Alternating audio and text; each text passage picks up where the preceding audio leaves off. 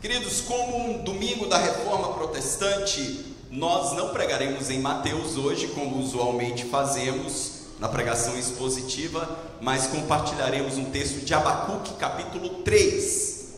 Então eu os convido, aqueles que estão com Bíblia, a abrirem as vossas Bíblias em Abacuque, capítulo de número 3.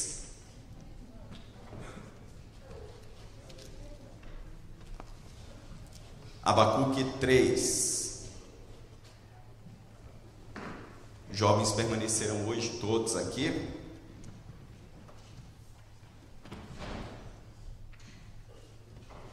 Diz a palavra do Senhor. Oração, Abacuque 3. Oração do profeta Abacuque, uma confissão. Senhor, ouvi falar da tua fama, tremo diante dos teus atos, Senhor. Realiza de novo em nossa época as mesmas obras, faze-as conhecidas em nosso tempo. Em tua ira, lembra-te da misericórdia. Deus veio de Temã, o santo veio do monte Pará. Sua glória cobriu os céus, o seu louvor encheu a terra. Seu esplendor era como a luz do sol Raios lampejavam na sua mão, onde se escondia o seu poder. Pragas iam adiante dele, doenças terríveis seguiam seus passos. Ele parou e a terra tremeu. Olhou e fez estremecer as nações. Montes antigos se desmancharam, colinas antiquíssimas se desfizeram. Os caminhos dele são eternos Vi a aflição das tendas de Cuchan. Tremiam as cortinas das tendas de Midian. Era como raios que estavas, era com os rios que estavas irado, Senhor. Era contra os riachos o teu furor. Foi contra o mar que a tua fúria transbordou quando cavalgaste com os teus cavalos e com os teus carros vitoriosos. Preparastes o teu arco Pediste muitas flechas. Fendestes a terra com os rios, os montes te viram e se contorceram. Torrentes de água desceram com violência, o abismo estrondou, erguendo as suas ondas. O sol e a lua pararam em tuas moradas diante do reflexo de tuas flechas voadoras, diante do lampejo de tua lança reluzente. Com ira andastes a passos largos com, por toda a terra, e com indignação pisoteaste as nações. Saístes para salvar o teu povo, para libertar o teu ungido, esmagaste o líder da nação ímpia. Tu desnudaste de cabeças aos pés. Com as suas próprias flechas lhe atravessaste a cabeça, quando seus guerreiros saíram como um furacão para nos espalhar com maldoso prazer como, esti, como se estivessem prestes a devorar o necessitado em seu esconderijo. Pisaste o mar com os teus cavalos, agitando as grandes águas. Ouvi isso, o meu íntimo estremeceu. Meus lábios tremeram, os meus ossos desfaleceram, minhas pernas vacilaram. Tranquilo estarei. O dia da desgraça que virá sobre o povo que nos ataca Vamos juntos os próximos três versos? Todos juntos? Mesmo não florescendo a figueira, e não havendo uvas nas videiras, mesmo falhando a safra de azeitonas, e não havendo produção de alimento nas lavouras, nem ovelhas no curral, nem bois nos estábulos, ainda assim eu exultarei no Senhor e me alegrarei no Deus da minha salvação. O Senhor, o soberano, é a minha força. Ele faz os meus pés como os do servo, faz-me andar em lugares altos, para o mestre de música, para os meus instrumentos de corda. Vamos orar. Pai, tua palavra foi lida e eu peço que teu espírito fale a cada coração, que nós possamos entender a tua voz e entendermos que o Senhor tantas vezes reforma a nossa fé, aviva a nossa fé, para que possamos influenciar a nossa época Te pedimos isso em nome para a glória de Jesus. Amém. Queridos, neste ano 2023, nós fomos expostos a um pouco do que há de pior no ser humano. Através dos horrores da guerra entre Ucrânia e Rússia, e mais recentemente entre Israel e o grupo terrorista Hamas, nós percebemos essa maldade.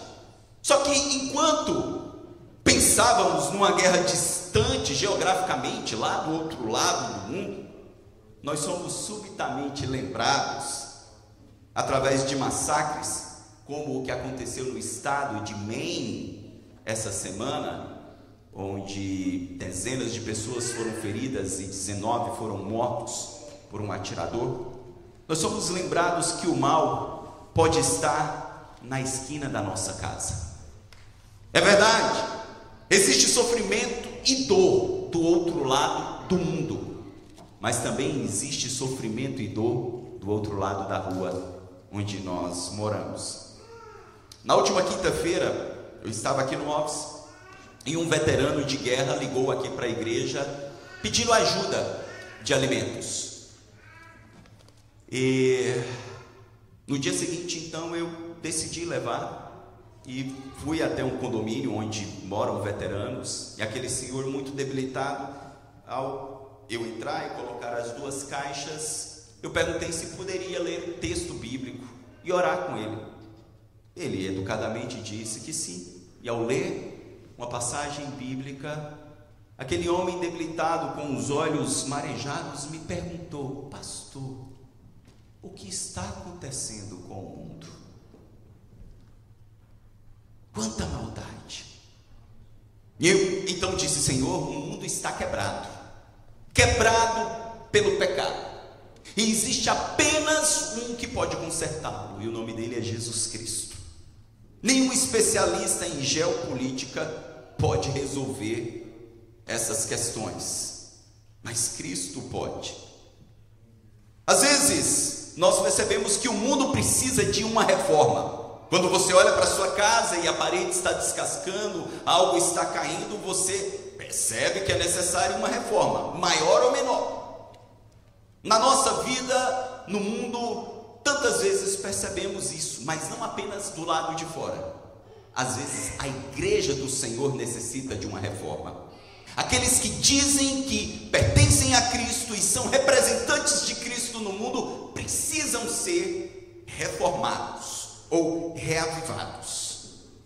É necessário que, para ser instrumento de transformação do mundo que apodrece, a igreja de Cristo esteja saudável e com a verdade do Senhor ardendo em seu coração e brilhando em suas boas obras. Caso contrário, nós não conseguiremos trazer qualquer reforma ou qualquer mudança para este mundo. Nós já vimos ao longo da história este Deus que governa realizando algumas reformas, ou nós podemos chamar também de avivamento. E é exatamente sobre isso que o livro que nós acabamos de ler, o capítulo 3, trata. Abacuque, um dos profetas, ele fala sobre avivamento, que a palavra hebraica kim, significa preservar ou manter vivo. Porém, avivar não significa apenas preservar ou manter vivo, mas também significa purificar, livrar do mal. Em cada avivamento, e é por isso é muito importante nós entendermos que o cristianismo tem mais de dois mil anos de história, e a ação de Deus na, na igreja e no seu povo é desde a criação. É importante olharmos para trás e percebermos o que este Deus já fez, como ele já fez, entendermos o seu padrão e o seu caráter de ação. Quando nós olhamos então para este tema, palavra avivar aparece 250 vezes no Antigo Testamento.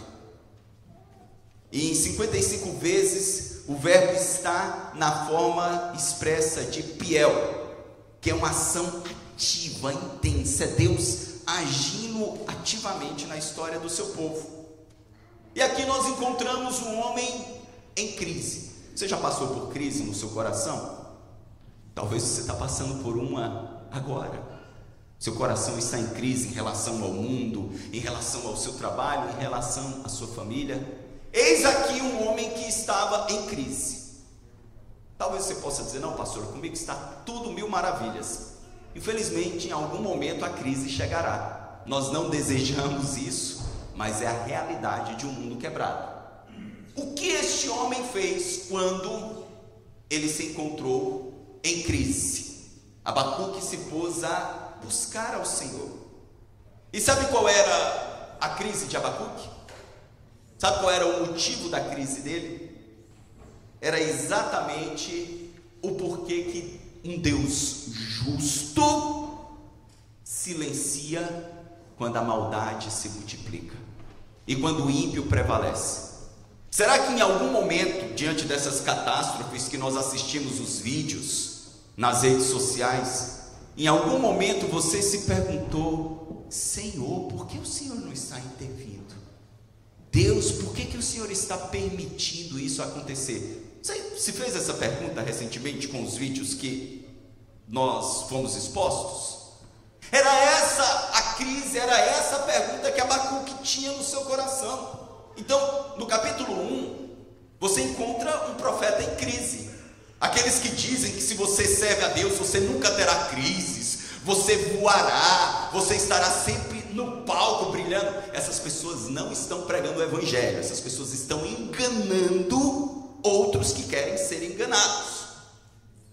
O verdadeiro Evangelho nos coloca no mundo que às vezes nos traz crises. E no capítulo 1, Abacuque está em crise. Mas ele, ele decide orar, ele decide buscar a Deus. E Deus responde a sua oração. No capítulo 2, então, quando ele ora, Deus responde. No capítulo 3, em meio à crise, Abacuque ora por uma reforma, ora por um avivamento, ora para que Deus venha intervir no meio da maldade. Então, com isso em mente, irmãos, eu quero falar de um modo muito breve sobre acontecimentos que antecedem um verdadeiro avivamento. Acontecimentos que antecedem um verdadeiro avivamento. O avivamento ele é precedido pelo conformismo. Você sabe o que é conformismo? É quando as pessoas olham para o mal, para o caos, para a desgraça e dizem: é isso mesmo. É isso mesmo. E estão ali inertes sem reação, não estão dispostas a fazerem nada. Se você for ler a sua Bíblia, uma página antes, você encontrará no capítulo 1, versos 2, 3 e 4. Vejam só. Capítulo 1, versos 2, 3 e 4. Vamos ler juntos? Até quando, Senhor? Sem que tu ouças. Até quando gritarei a ti? Violência! Sem que traga salvação? Verso 3: Por que me fazes ver a injustiça e contemplar a maldade? A destruição e a violência estão diante de mim. A luta e conflito por todo lado. Verso 4. Vamos juntos? Por isso a lei se enfraquece e a justiça nunca. Os ímpios prejudicam os justos e assim a justiça é. Será que isso poderia ser publicado no jornal hoje, em 2023? O que é que vocês acham? Em termos, isso acontece hoje? Acontece. Era um retrato. Havia conformismo. O povo de Deus, Israel, que deveria guardar a lei, amar a lei, obedecer a lei, simplesmente desprezou a lei, se distanciou da lei e se entregou à injustiça, à mentira, ao roubo, à iniquidade, e Deus então decide corrigir o seu povo. Sabe por quê? Porque Deus tem um compromisso em corrigir os seus filhos, não todas as criaturas. Eu já falei isso aqui em alguns momentos. Quem tem filho aqui e já passou por essa experiência de algum momento seu filho lhe fazer uma grande vergonha em público. Se você nunca teve essa experiência ainda criou seus filhos todos, olha, parabéns, você é uma exceção. Mas por melhor que seja, em algum momento, um filho seu, por ser filho de Adão ou Eva, já lhe passou uma vergonha boa. Não é verdade, igreja? E às vezes nós olhamos assim e falamos: em casa a gente conversa. Você já falou isso? Ou já ouviu isso? E sabe que quando a hora chegasse, a correção viria e veio. Só que às vezes o calor da ira passa e a gente chega em casa. E às vezes a gente fica com uma dó, uma peninha de corrigir. Mas nós entramos no conflito entre ter suposta piedade ou amar e corrigir para que a má conduta não se, não se repita. E às vezes, com dor no coração, nós corrigimos. Quem já corrigiu seus filhos, às vezes, com seu coração doendo?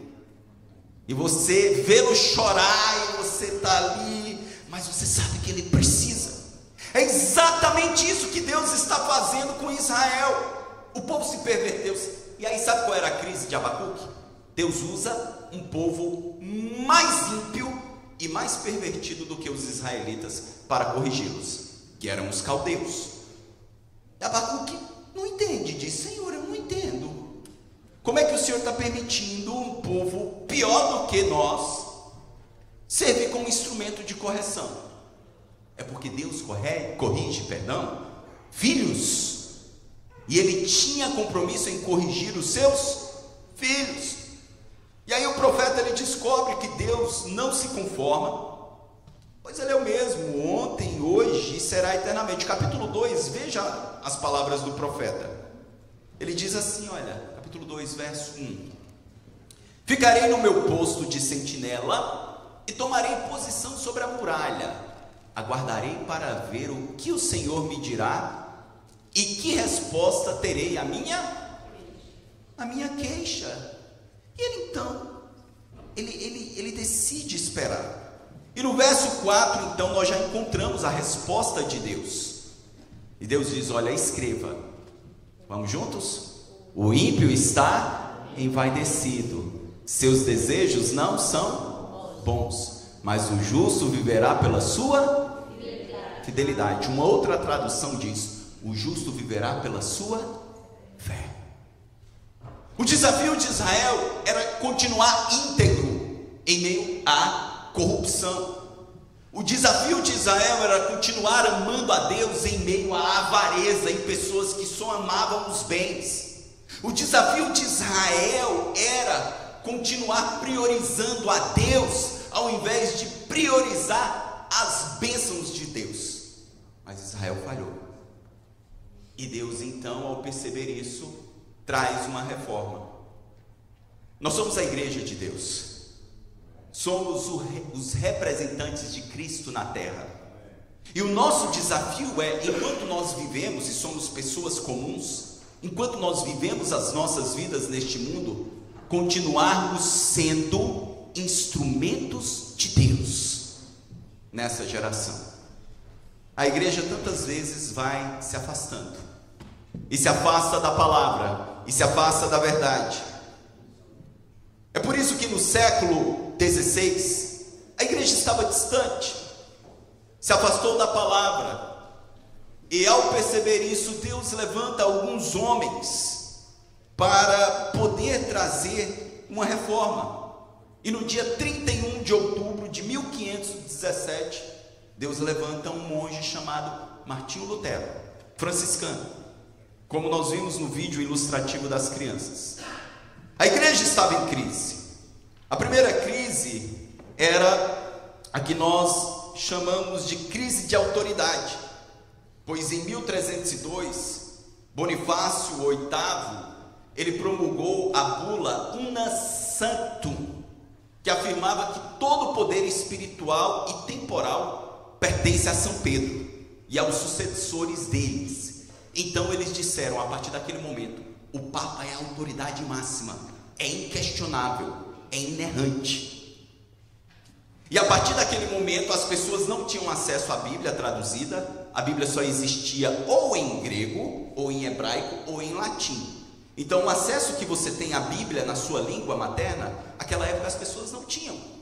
A palavra do Papa então era inquestionável. Uma outra crise que a igreja começou a passar foi a crise de espiritualidade. Eles diziam que para alguém ser consagrado a Deus, ele teria que se dedicar em tempo integral. Então, só era consagrado a Deus quem era padre, bispo ou freira. Aqueles que viviam as suas profissões em outras áreas não eram tão consagrados. Eram servos de Deus de segunda categoria. A terceira dessas crises foi a que nós chamamos de crise de salvação. Quando por exemplo, quando veio a peste negra e matou um terço da Europa, em 1349, ah, para eles era um juízo de Deus que estava destruindo o mundo demonizado. E daí em 1484, o Papa Inocêncio, ele expediu a bula Sumis Desiderantes. E as fogueiras foram acesas. Por quê? todas as pessoas que eram consideradas oponentes da igreja seriam queimadas vivas na fogueira. Nessa época, pelo menos 30 mil mulheres foram mortas nas fogueiras pela igreja. A igreja matou, queimada na fogueira, condenadas como bruxas. Nada disso está na Bíblia como um mandamento. Mas simplesmente isso mostra quando a igreja se afasta do Evangelho as distorções vêm. Outros exemplos. No ano 300, a igreja começou a orar pelos mortos, porque a Bíblia não diz. No ano 375, se começou a veneração às imagens.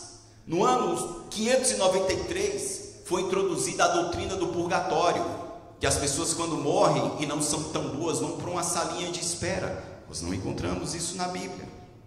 No ano 600 começou então a se orar para Maria e todos os santos que morreram e aos anjos. No ano 1050, o sacrifício da missa. Eles diziam que na missa Cristo era misticamente crucificado novamente. Em 1190, a venda de indulgências, terreno no céu para aqueles que não foram bom bastante. Martinho Lutero, então, quando ele olha para este cenário, que ele chega em Roma e vê pessoas pobres sendo exploradas financeiramente, ele se assusta, ele estuda a palavra e escreve 95 teses no dia 31 de outubro, ou seja, terça-feira agora, no dia 31 de outubro de 1517, e coloca na porta da capela de Wittenberg. Avivamento, então, ele é precedido pelo diagnóstico do que há de errado. Nós temos falado isso aqui. O Deus Criador, ele tem compromisso com a sua palavra que ele inspirou. Amém? Deus não tem compromisso com instituição humana alguma. Deus não tem um pacto de compromisso com a igreja presbiteriana ou com a igreja batista, nem com a igreja católica. Ele tem um compromisso com a sua verdade. E enquanto essas instituições humanas estiverem dentro desta verdade, a presença e a bênção do Senhor estará ali. Mas quando nós nos afastamos desta verdade, como ele disse em Apocalipse, eu vou remover do vosso meio a minha presença. Avivamento, então, ele é precedido com um diagnóstico de que as coisas não estão bem. Mas fazendo uma aplicação breve para os nossos dias, irmãos. Será que as coisas estão bem dentre os cristãos? Será que o Brasil, que o número de evangélicos cresce tanto, nunca se teve tanto? São 45, 50 milhões de evangélicos. Mas a corrupção continua do mesmo jeito. A mentira, os roubos, os escândalos de supostos pastores que roubam os fiéis, que enganam. Escândalos como essa semana que o esposo de uma pastora pregadora encomendou a sua morte, a matou queimada. Não sei se alguém viu. E daí nós percebemos: será que Deus está nestes lugares? Será que este povo está de fato adorando a Deus? Isso são sinais, irmãos, do que aquilo que a reforma protestante diz: que uma igreja reformada sempre reformada. Uma igreja em reforma, ela precisa sempre de reforma. Ironelli e Fernanda reformaram a casa tem um ano, um ano mais ou menos. Muito bela, muito agradável. Já estivemos lá algumas vezes. Se não foi ainda, peça um dia uma agenda e eles vão convidar-nos. Mas eu tenho certeza que ela já começou a perceber talvez algum arranhão, alguma mancha, alguma coisa que precisa se fazer. Muitos aqui trabalham com reforma. Você termina uma reforma, é uma questão de horas. Aquilo vai começar a se desgastar. A ideia é: nós somos igreja de Cristo, mas ainda somos pecadores. E tão logo saímos deste lugar, o pecado já está batendo na porta do nosso coração. Às vezes no estacionamento da igreja, às vezes no corredor da igreja. Ele já está batendo a porta do nosso coração. E nós precisamos o tempo inteiro reformar os nossos corações com a com a palavra de Deus. A palavra de todo homem é questionável. A minha palavra é questionável. A palavra de qualquer pastor, por mais sério que seja, é questionável. Só existe uma palavra que não se pode questionar: a palavra de Deus. Bíblia Sagrada, ela é a verdade e tão somente a verdade. Mas o que fazer em meio ao caos? O justo viverá pela sua fé. E finalizando, irmãos, enquanto o avivamento não chega, nós devemos clamar a Deus para que Ele envie. No capítulo 3, que foi o texto que nós lemos, nada tinha mudado, o mundo estava em caos. Mas ao invés de Abacuque estar com aquela hiena, de que quem tem mais de 40 anos vai lembrar, do desenho infantil que olhava para a vida e dizia: Ó oh, céus, ó oh, vida, oh, mundo. Vocês lembram? Quem lembra aqui? Levanta a mão. Vocês estão velhos, hein, irmãos? Olha só, ao invés de lamentar, ao invés de se conformar, ao invés de cruzarmos os braços, nós devemos nos lançar em oração e pedirmos: aviva a tua obra, ó Senhor, e no decorrer dos anos, torne-a conhecida, Senhor, aquece o meu coração. Se o mundo está frio, se o mundo está indiferente, se as pessoas estão se entregando à mentira, ao roubo, à falcatrua, Senhor, me ajuda a ser diferente, me ajuda a ser um marido que honra a esposa, um pai que honra os filhos. Me ajuda, Senhor, a ser uma esposa dedicada, que ama o marido, que cria os filhos com fidelidade. Senhor, me ajuda a ser um funcionário exemplar, honesto, que não passa a perna em ninguém. Me ajuda a falar do teu amor ao mundo que apodrece.